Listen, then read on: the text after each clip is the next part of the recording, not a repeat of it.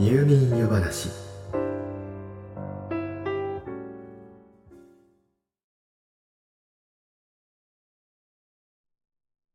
何かの大きさをイメージするのは意外に難しいものです。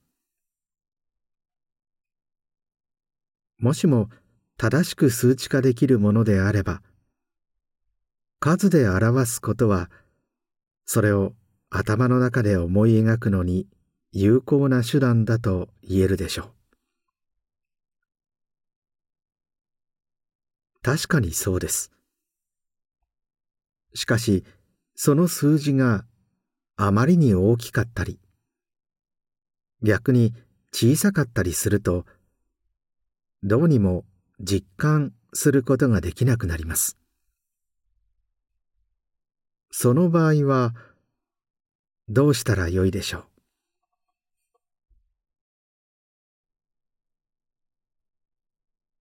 というわけで、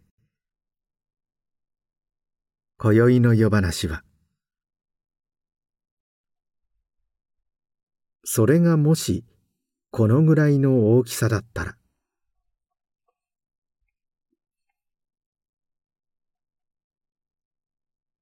今宵の夜話では、80億人を100人に、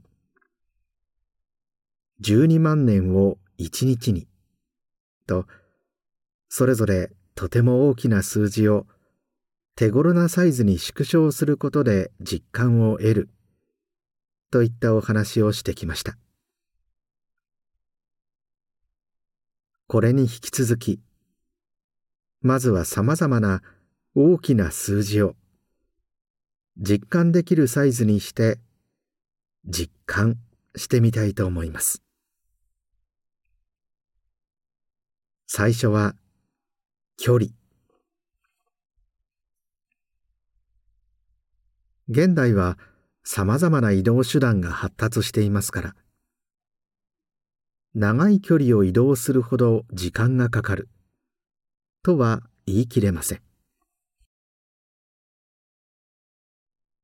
自動車や電車で移動する1時間と、飛行機で移動する1時間では、かけた時間は同じでも、物理的に移動した距離は全く違いますよね。それもあって現代人は、交通機関が発達する以前の人々に比べて、距離を感じる力が弱くなっているのかもしれません。身近なところでは、終電を逃して酔っ払った勢いで歩いて家まで帰ったら、思っていた以上に距離があってひどい目にあった、なんてところでしょうか。もっとも、この程度の距離感なら、酔っていなければ実感できたかもしれません。では、たとえシラフでも実感しにくい、全く身近ではないところからお話を始めていきましょう。地球から夜空に浮かぶ星々までの距離です。月までは38万キロ。SF などで人類が移住する姿が描かれることもある火星までは5800万キロ。太陽までは1億5000万キロ。そしてポラリス、つまり北極星までは4085兆キロ。近年の研究ではもう少し近くなって3068兆5億キロとも言われています。はい、いい具合に実感できませんよね。それでは、まずは基準にするために地球から月までの距離を近所のコンビニエンスストアぐらいの距離に縮めてみましょう。コンビニは家から徒歩5分のところにあるとします。不動産業界の言うところに従い、徒歩1分を80メートルとすると、徒歩5分は400メートルの距離です。この400メートルを月までの距離38万キロと考えるわけです。さて、家を出て月まで歩いてきました。予定通り5分ほどで着きます。同じように家から火星まで歩いてみました。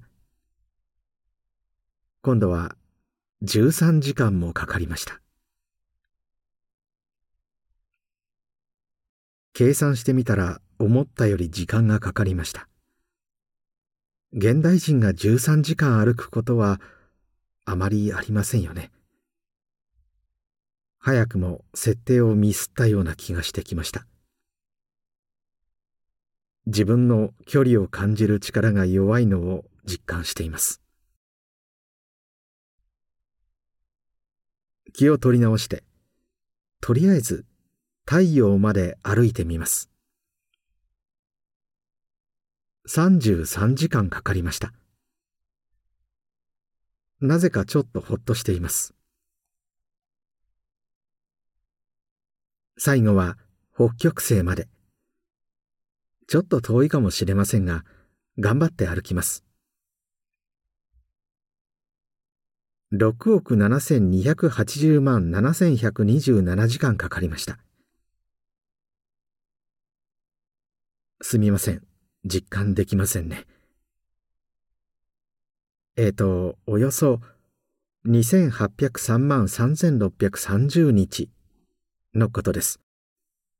あ、いえ。76,804 年です。まとめます。家から月までが徒歩5分の距離だとすると、火星まで徒歩13時間、太陽まで33時間、北極星まで 76,804 年かかります。わかりやすいですね。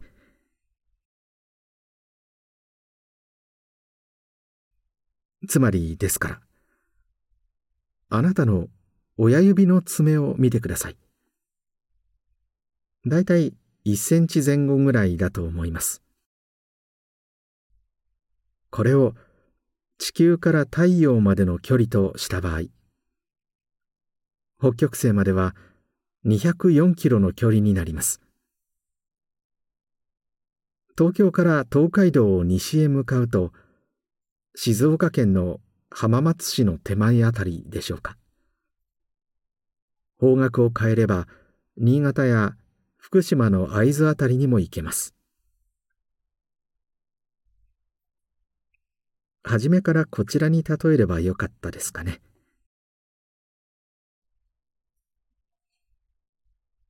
もう一つ、大きな数字を見てみましょう。今度はお金です。世界の企業の今の価値を株式の時価総額で比べてみます。ここでいう時価総額とは、上場企業の発行済み株式×現在の株価で算出した金額です。つまり、その会社の価値を金額で表したもの。まずは2022年6月末現在の世界ランキング上位10社を確認してみます。なお、このランキングは株の時価を元に算出しますから、もちろん日々の変動はあります。世界1位はサウジアラムコで、その時価総額は2兆2000億ドル。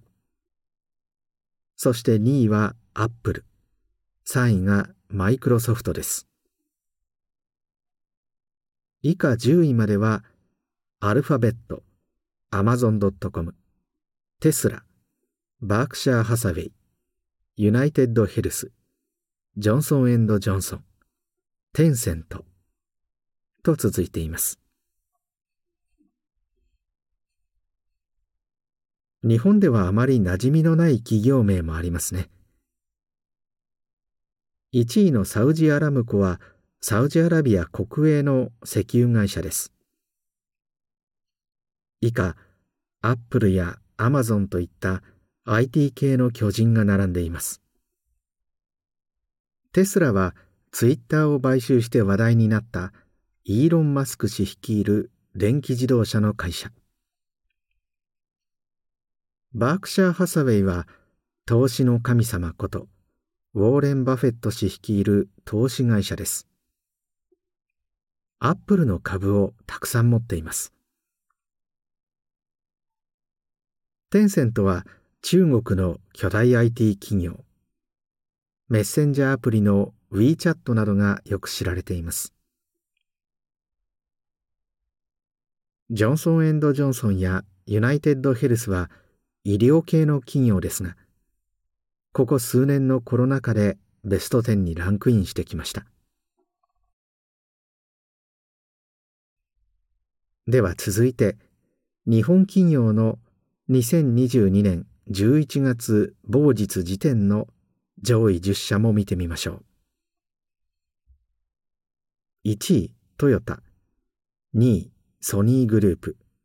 3位、キーエンス。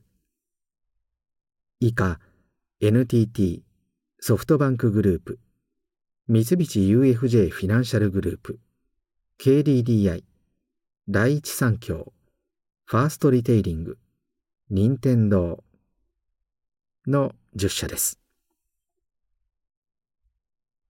ちなみに、日本1位のトヨタは、世界ランキングでは39位にランクインしています。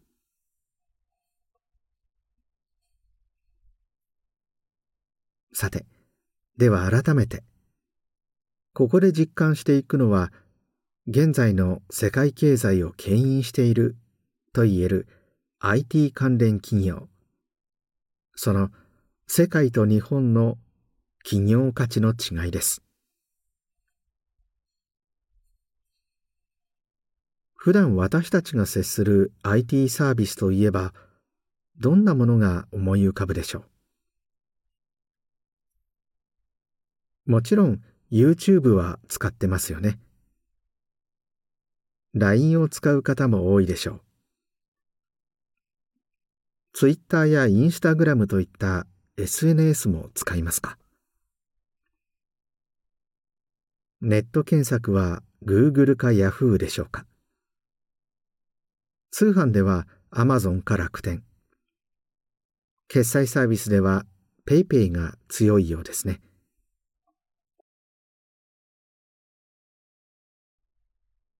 今挙げたサービスのうち、ソフトバンク系が Yahoo と PayPay と LINE、楽天が楽天市場ということになります。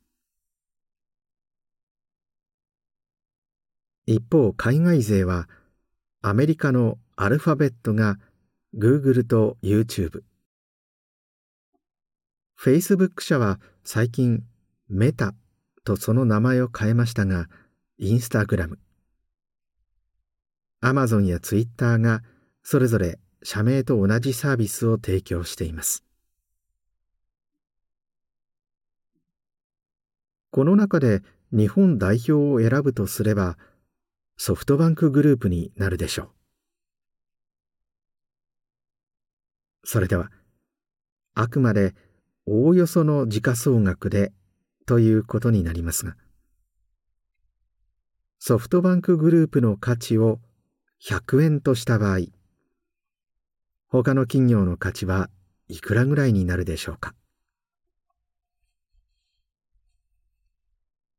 まずは国内での比較。ソフトバンクグループの時価総額、およそ10兆4000億円を実感しやすい金額として100円にした場合、日本の楽天グループの時価総額は 9.6 円です。楽天が10円に届かないとはちょっと意外かもしれませんが、どちらかといえばソフトバンクが大きいのかもしれません。ちなみにソフトバンクを100円とすると、国内2位のソニーグループが140円、1位のトヨタが322円になります。では、世界を見てみましょう。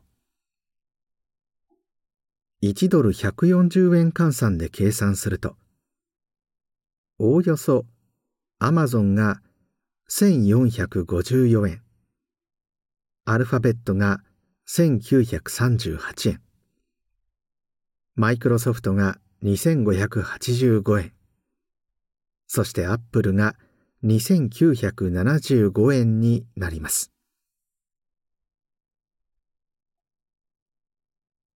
どうでしょう。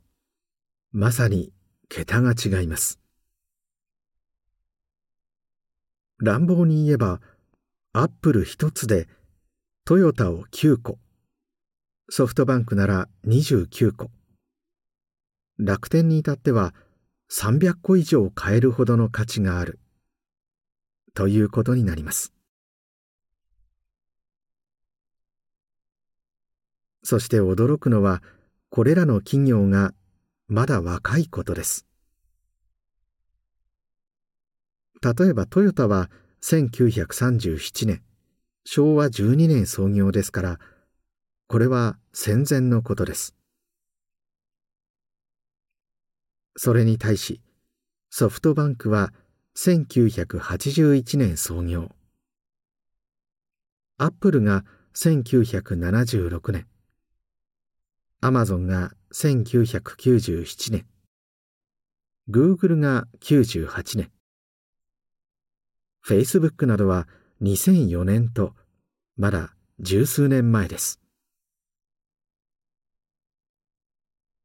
コンピューターとインターネットが、どれだけ世界を変え、どれだけのチャンスを世界に提供してきたか、実感できるのではないでしょうか。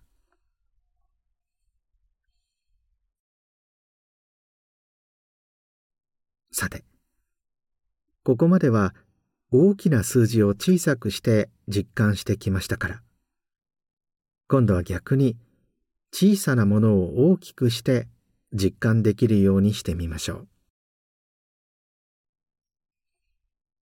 目に見えないほど小さくて実感できないものといえば、細菌やウイルスでしょうか。そして一番身近といいますか、馴染みがあるといいますか、そんなウイルスといえば、やはりインフルエンザウイルスです。流行期にはマスクが欠かせませんね。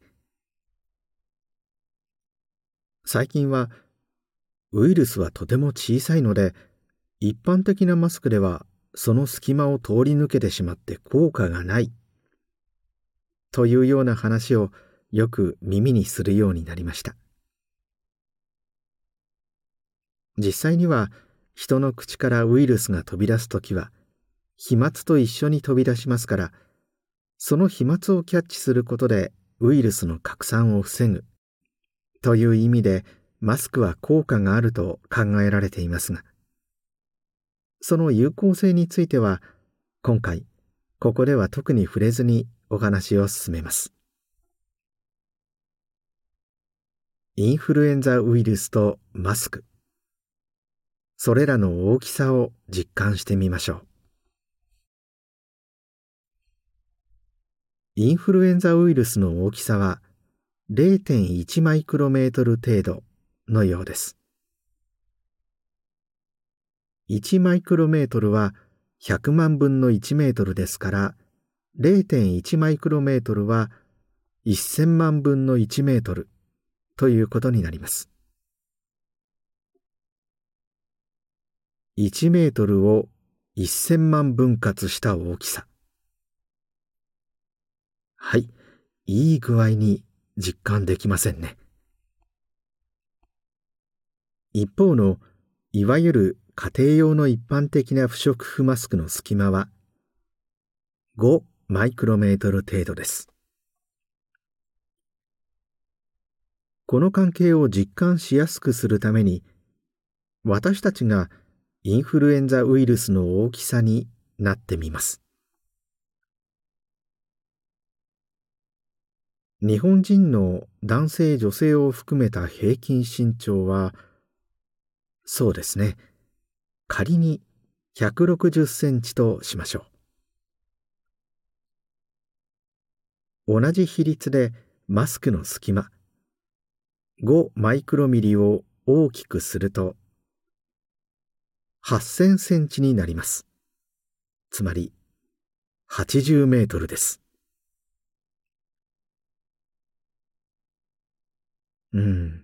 80メートル。不動産業界的に言えば、ちょうど徒歩1分の距離。50メートル走以上、100メートル走未満。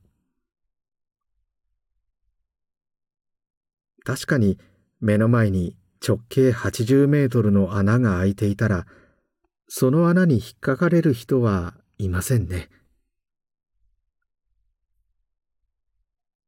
ちなみに、一時期話題になった PM2.5 は、そのまま 2.5 マイクロメートル以下の物質を指す言葉ですから、ちょうどマスクの穴の半分ぐらい、40メートルの大きさです。一般的な家庭用不織布マスクでは、残念ながらこちらもほとんど素通りですね。PM2.5 対応マスクも市販されているようですから、必要ならば性能をよく確認した上で、そちらを選んだ方がいいかもしれません。くしゃみなどの飛沫の大きさは3から5マイクロミリと言われますから、マスクの隙間と同じか小さいぐらい。完全ではありませんが、おおよそキャッチできそうです。花粉症の原因である花粉は30マイクロミリですから、同じ比率で見ると480メートルにもなります。こちらは家庭用マスクで十分防げるサイズですね。と、ここまでのお話は、実は新型コロナウイルスが流行する前に作られたものです。その後、コロナウイルスの流行で、マスクの効果については一時期、巷でも随分と議論されました。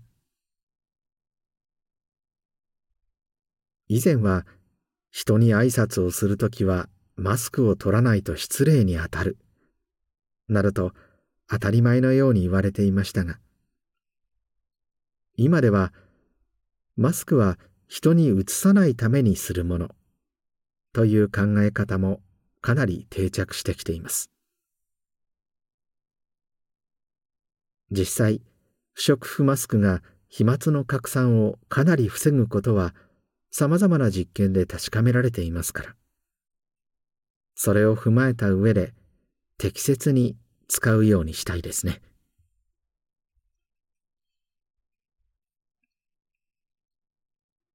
さて、続いての小さなもの。今度は目に見えて、なじみがある小さな生き物にしましょう。アリです。アリのサイズにはその種類によって大きなばらつきがありますが、日常的に目にする種類はだいたい1センチから3ミリぐらいのようです。間を取って5ミリとして、このアリに例によって160センチの私たちがなったら、世界はどう見えるでしょう。人間はどのぐらいのサイズになると思いますか？160センチの人間は、なんと512メートルにもなります。日本一高いビル、あべのハルカスが300メートル。東京タワーでも333メートルです。東京タワー以上の大きな物体が歩き回る世界。ありならばそんな機会は少ないかもしれませんが、例えば蚊や蜂などの昆虫でしたら、何かの拍子に人間は大騒ぎすることもあります。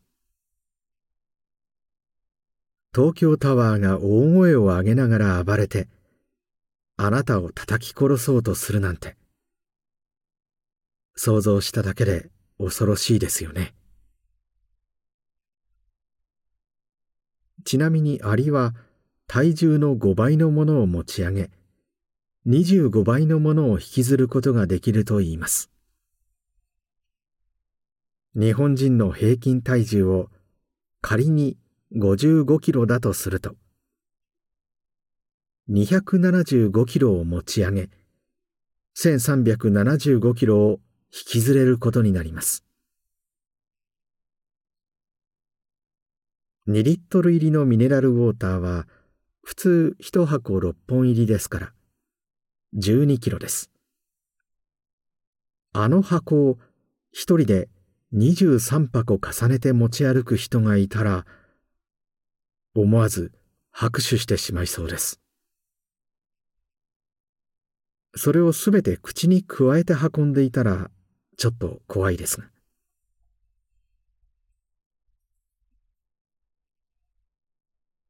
さて、小さいもの。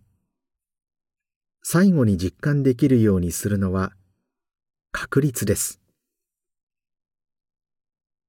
夢を壊すようで申し訳ないのですが、年末ジャンボ宝くじの当選確率を見てみましょう。2022年の年末ジャンボ宝くじ、1等7億円は23本。その当選確率は2000万分の1だそうです。つまり、2000万人が1枚ずつ買ったら、そのうちの1人は7億円をゲットできることになります。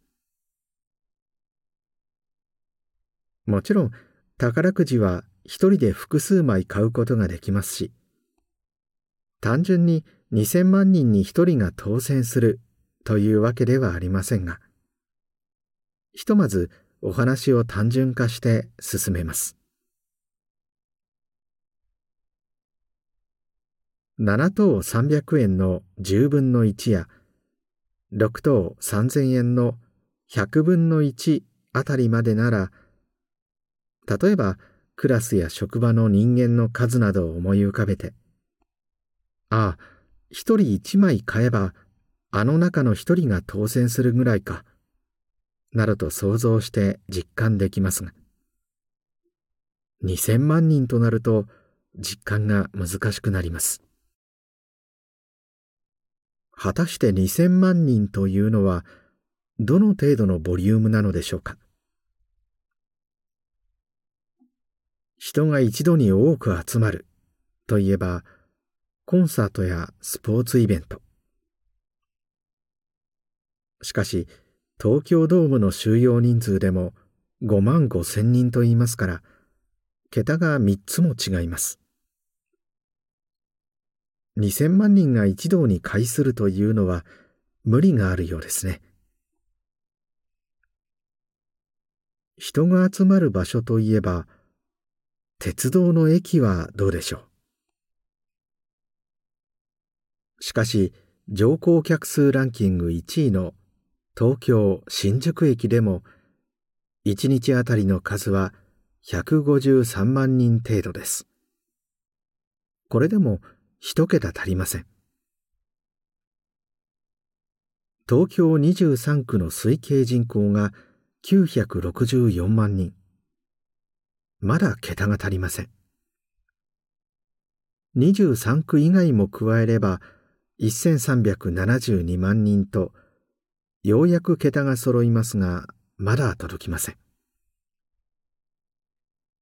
東京都にさらに埼玉県の人口730万人を加えれば2100万人と2000万を超えます。が、どちらにしてもこれでは実感とはほど遠いと言わざるを得ません。2000万。多すぎます。困りました。もう人間に例えるのは諦めました。突然ですが、お米の粒にしてみます。精米したお米は1キロでだいたい5万粒なのだそうです。ということは単純計算で2000万粒は400キロということになります。スーパーなどの小売店で売られているお米の袋はだいたい5キロか10キロですから、大きい方の10キロの袋で40袋ということになります。お米の袋を床に平らに置くと、高さはどのぐらいになるでしょう。今、自宅の5キロの袋を測ってみましたが、だいたい8センチぐらいでした。10キロだと多少は高くなるかもしれませんから、そうですね、都合よく、計算しやすく10センチだとすると、そのまま40袋積み上げれば、4メートルの高さになります。つまり、身長の2倍から3倍近い高さまで、お米の袋は積み上がることになります。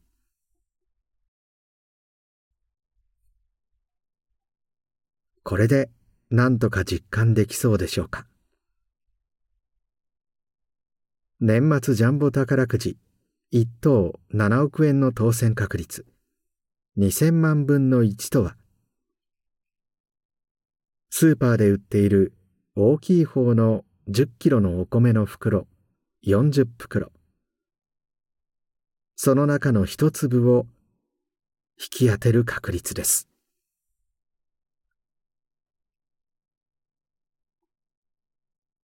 いえ、もちろん確率はゼロではありません。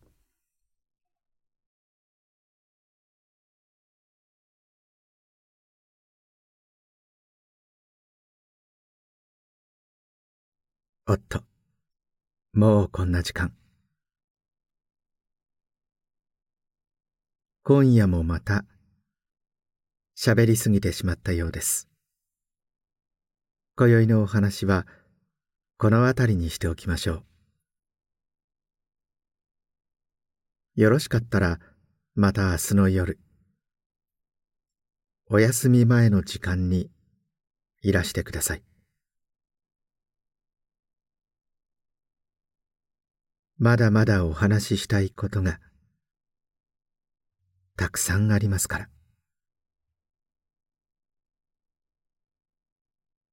それでは、おやすみなさい。どうぞ、良い夢を。